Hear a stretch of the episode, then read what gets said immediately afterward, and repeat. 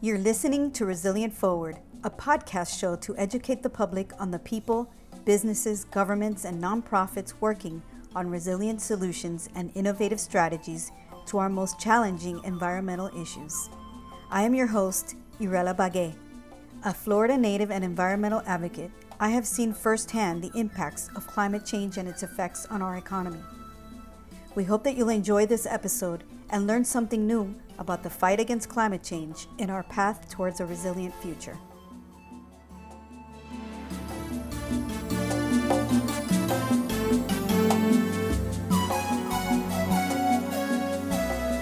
So welcome everyone to Resilient Forward.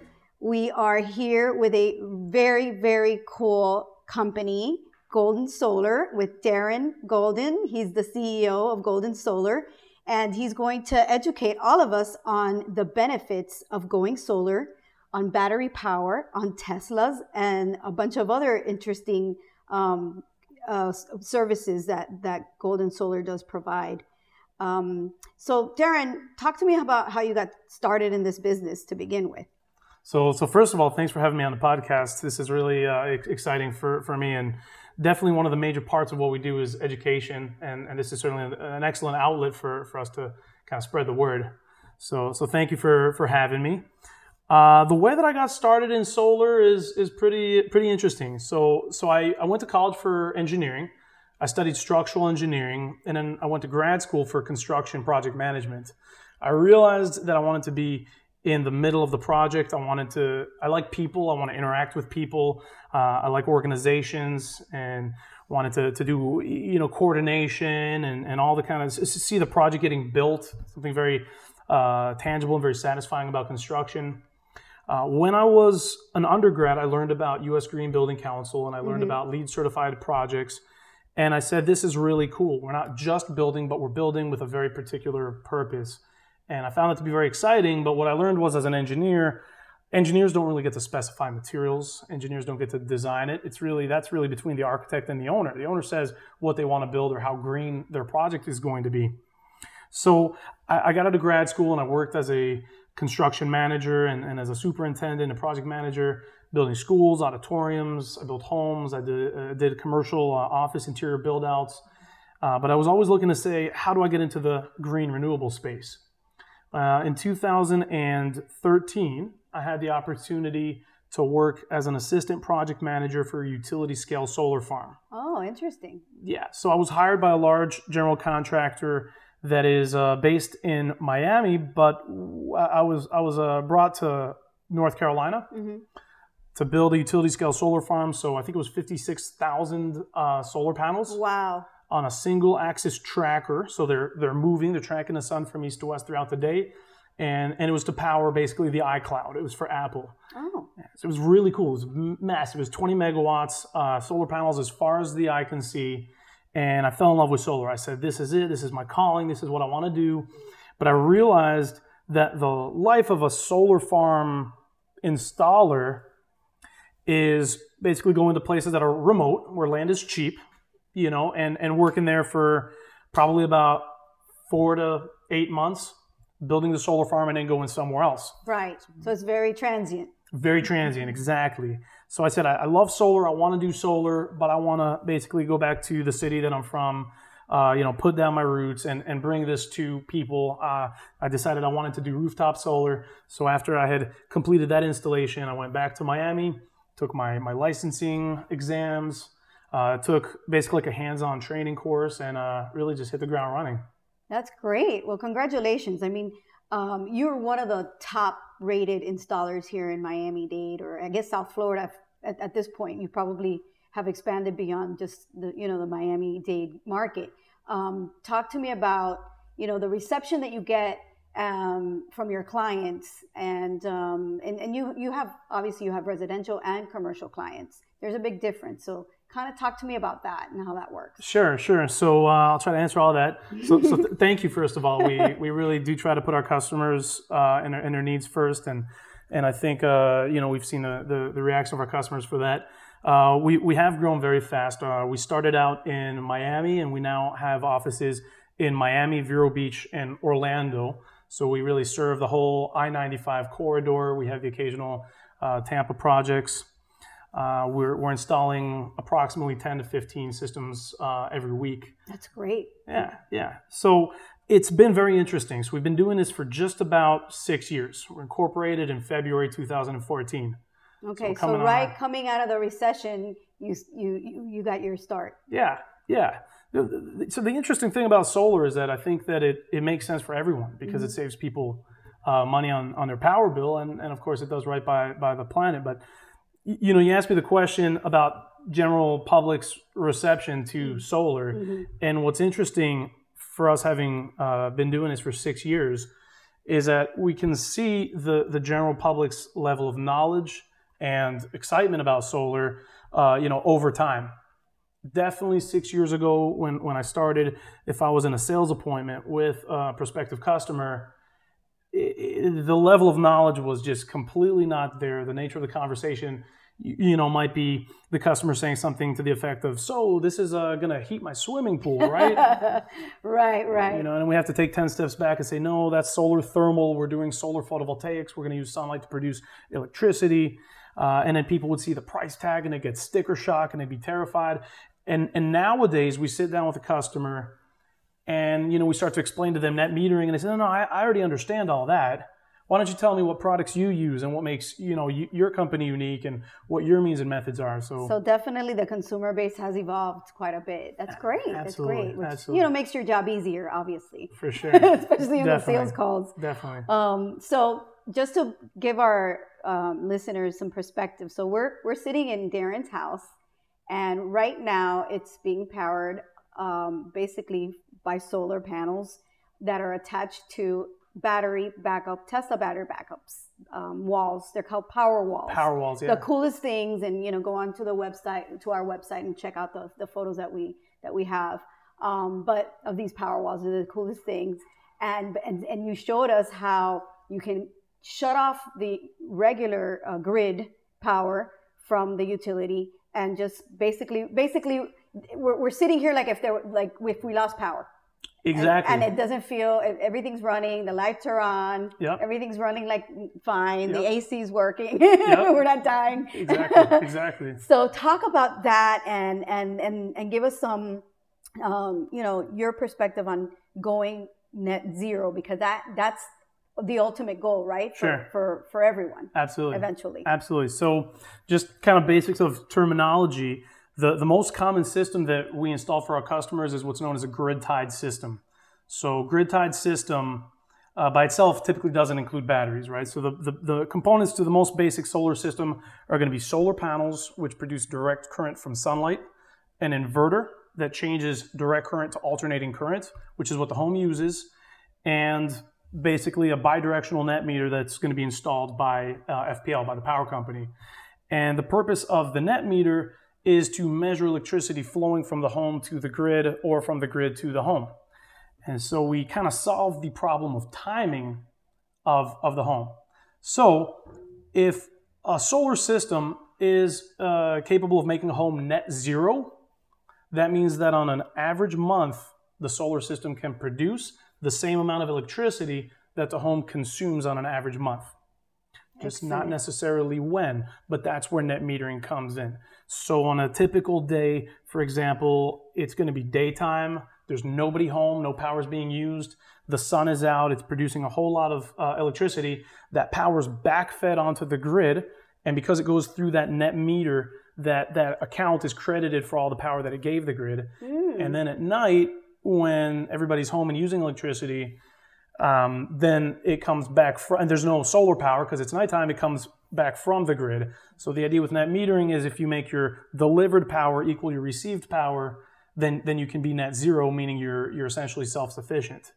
Yeah, so that's basically, it makes total sense. And, something that everybody loves to ask about, solar power and when you're using it in your home is the bills, electric bills. Yeah. And what do those look like? And do you start seeing the payoff, and how, and by when do you start seeing the payoff? Definitely. Because, it's a big expense to, install these systems, obviously. Definitely. So for our customers that are able to be net zero, meaning they produce as much electricity as they consume, we can get the power bill to be like $9 and change, around $9. Wow! And what our customers and what our customers are paying for with a $9 FPL bill is essentially the administrative fee. So here I just pulled up one of my whatever it takes to print out the bill or log in or it's the administrative charge. Yeah. It's like a basic residential service, which is like $7 and change plus some taxes. That's brings fantastic. It up to $9. Here's a real bill of mine. It's for $9.89 because on this particular month I produced as much as I consumed.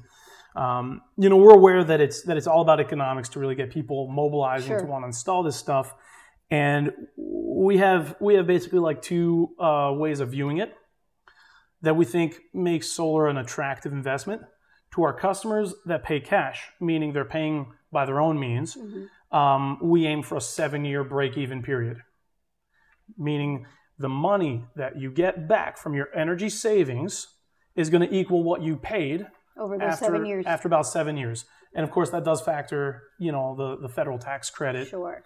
But any investment that you make your money back in 7 years, I think it's pretty good. And then alternatively for our customers that don't want to pay cash, that opt to finance, what we aim to do is make their monthly finance charge equal or less than their average power bill. Wow. Okay. So I'm glad you brought up financing. So your company does that privately, or do you also go through the PACE program, which is a property assessed clean energy program that exists here in Florida?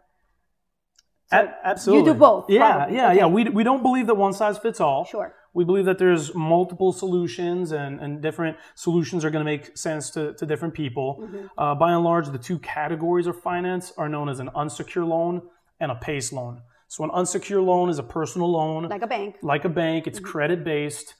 There are programs that specialize in solar mm-hmm. because the banks understand that solar is something that is attractive for them to lend money to a borrower because your debt-to-income ratio doesn't change. Right. In other words, the bank doesn't have to worry about where's the customer going to get the money to pay back this loan because they're lending them money for a product that's going to save them money. Right. So that's an unsecured loan, which is again a credit-based. They're going to be able to pay back that bill with the savings that they're getting, but not paying their energy bill. Exactly. And then the other category of loans are, like you mentioned, the PACE loan, a property assessed clean energy loan. I like to think of it as it's not the individual person borrowing the money, it's the house that's borrowing the money. The property. Exactly, because it's paid back via the property taxes. Mm-hmm. And then, some people find that attractive because let's say you sell your home, it stays, that debt stays with your property.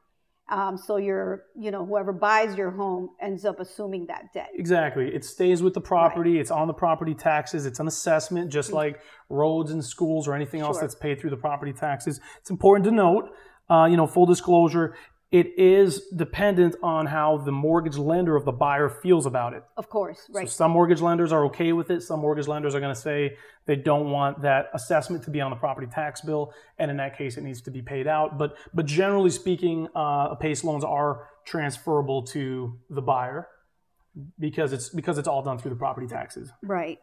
So we talked about energy bills. We talked about obviously the payback. And I mentioned the Powerwall, so I want to get into that because, there's solar panels. And then, and here in Florida, obviously, eventually we're going to be back in hurricane season. And so everyone knows that, just a little tiny tropical storm can, take you off the grid for weeks, like I had to deal with. Yeah. And so, personally, and so I know how horrible that is to be without power. So the battery is an amazing backup, and not just during storms, just like any outage, right? Sure. Yeah. So definitely, Hurricane Irma took most people in South Florida off the grid for 2 weeks, 3 weeks. Definitely. So in a regular grid tied system, it's really about the financial performance. Obviously, in addition to the fact that you're offsetting your carbon footprint, but for customers that want to benefit from solar production to have power during an outage, they will also need a battery. So that system is known as a grid-tied battery backed up system. Mm-hmm. And the way that system works is as long as the grid is operational, the battery is fully charged in standby mode, ready to kick in if and only if the grid goes down. Mm-hmm. So in regular operation in a grid-tied battery backed up system, you're buying and selling energy with the grid. And then when the grid goes down, then the batteries kick in and back up the home. And on my home, I installed Tesla Powerwalls. I installed them about 2 months ago. So one of the most amazing things about the Tesla Powerwall is that it's an AC coupled battery, meaning that it connects on the AC side of the inverter. And what's so amazing about that is it makes it work with any type of solar equipment. So there's many different types of inverters. Right. There's string inverters, DC optimized inverters, there's micro inverters. Any other battery that's typically a DC battery is really dependent on the inverter technology. And what Tesla did so brilliantly is made their battery an AC battery, so it can work with any type of inverter. Yeah, absolutely. It can be a retrofit onto an existing solar system, which is the case of my house, or we can integrate it with a brand new solar system. And so it works amazingly well. It allows, in my case, I can basically charge all of my loads with the batteries that I have here. And we're sitting here enjoying the battery backup that you have right now, which is great. Exactly, yeah. And it's also powering. It also can power your car because you also drive a Tesla, right? Which is very nice. And you showed us when we were walking in how you can connect it right from your wall from outside. Yeah. So I probably won't. If I'm in a real backup mode, yeah. I probably won't charge my Tesla from the Powerwalls. Yeah. Because I think my Tesla's like a 90 kilowatt hour battery. And my three Powerwalls are 40 kilowatt hours. Right, so you would blow it up right there. Yeah, I'd probably, what I would do is use my Powerwalls to charge the entire house, or to power the entire house, and then I would take my car to a supercharger to recharge that and then drive back.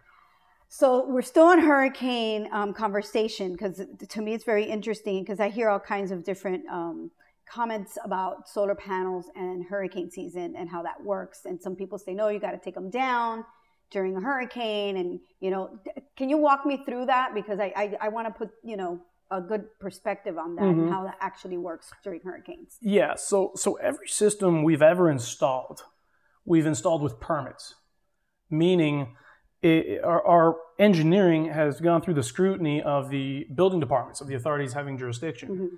And in order to get a permit, we have to design systems that meet Florida building code. Right. There's a wind map that shows what wind speed we have to design for based on where we're going to be installing throughout the state of Florida.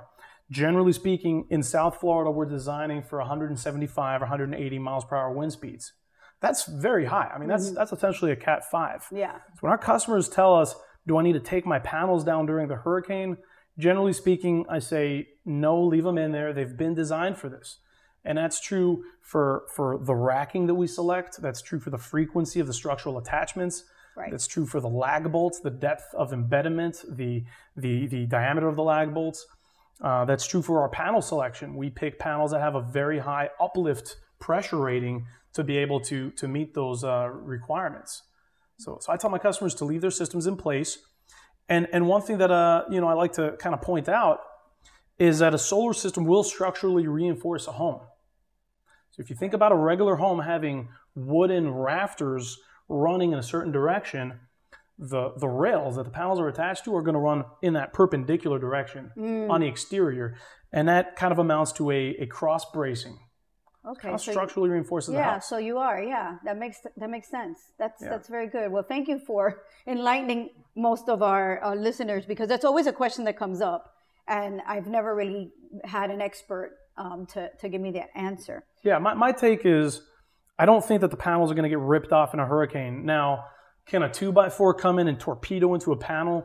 Yes, but you would just replace that one panel. Right. That panel is going to take that 2x4 instead of the roof. Right. Let's talk a little bit about the LEED certification and the LEED points that you get on a building, whether it's commercial or residential. But mainly commercial, because that's basically what we're seeing mostly, LEED projects. Talk to me about how that works and the benefits that developer gets from installing solar. Sure. So LEED stands for Leadership in Energy and Environmental Design. And that's the certification system of the U.S. Green Building Council to basically certify that a building is a green building. And there's different levels of certification depending on how many points it gets in the LEED system. But really, if a developer wants to know or wants to show the world that their building is a green building, there's multiple systems, but that's the most common green building certification system. I like to think of it as similar to USDA organic. Somebody might say it's organic, but if they don't have, a badge, if they don't have a third party, confirming it, then it's really just kind of hearsay. So the most common system is LEED. We've had the privilege of doing solar on a number of buildings that used our solar panels to get points towards becoming LEED certified. One of the more well-known projects that we had the privilege of working on was Alexander Montessori mm-hmm. School in Palmetto Bay.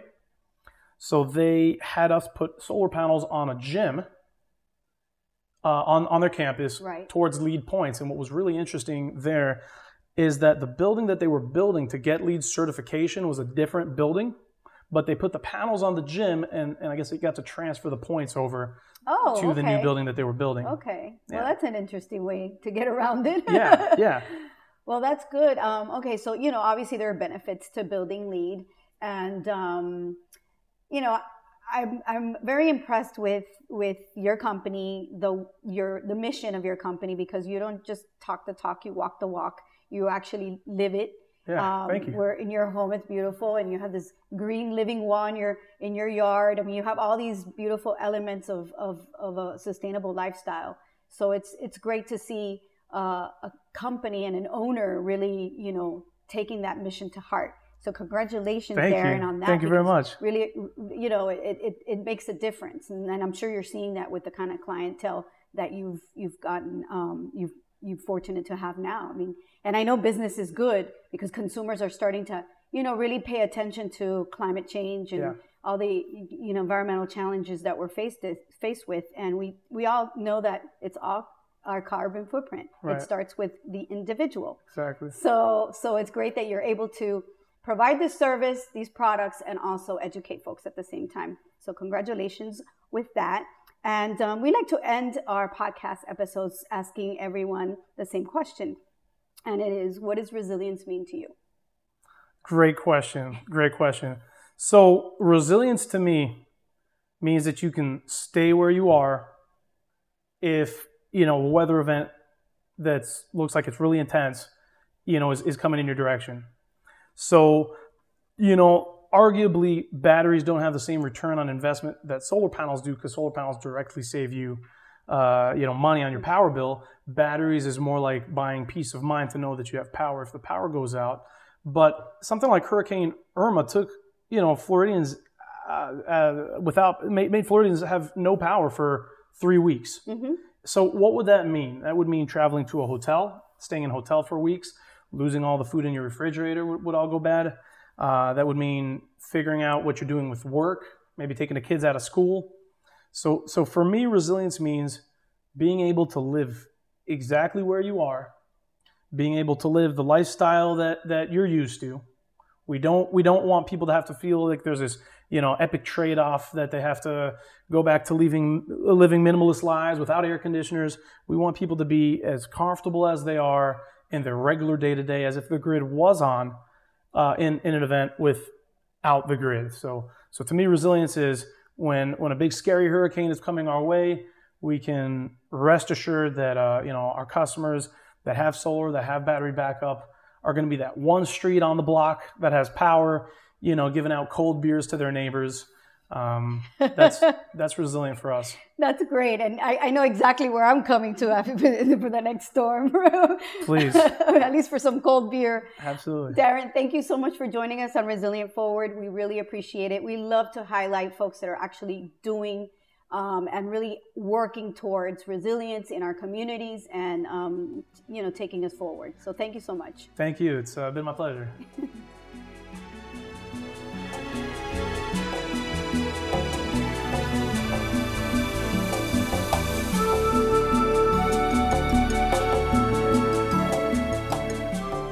Thank you for listening to Resilient Forward. Don't forget to like this episode on your favorite podcast platform and share with your friends and colleagues. If you would like to know more about Resilient Forward or join us as a guest, please visit www.resilientforward.com. Join us next time, and remember, our environment is our economy.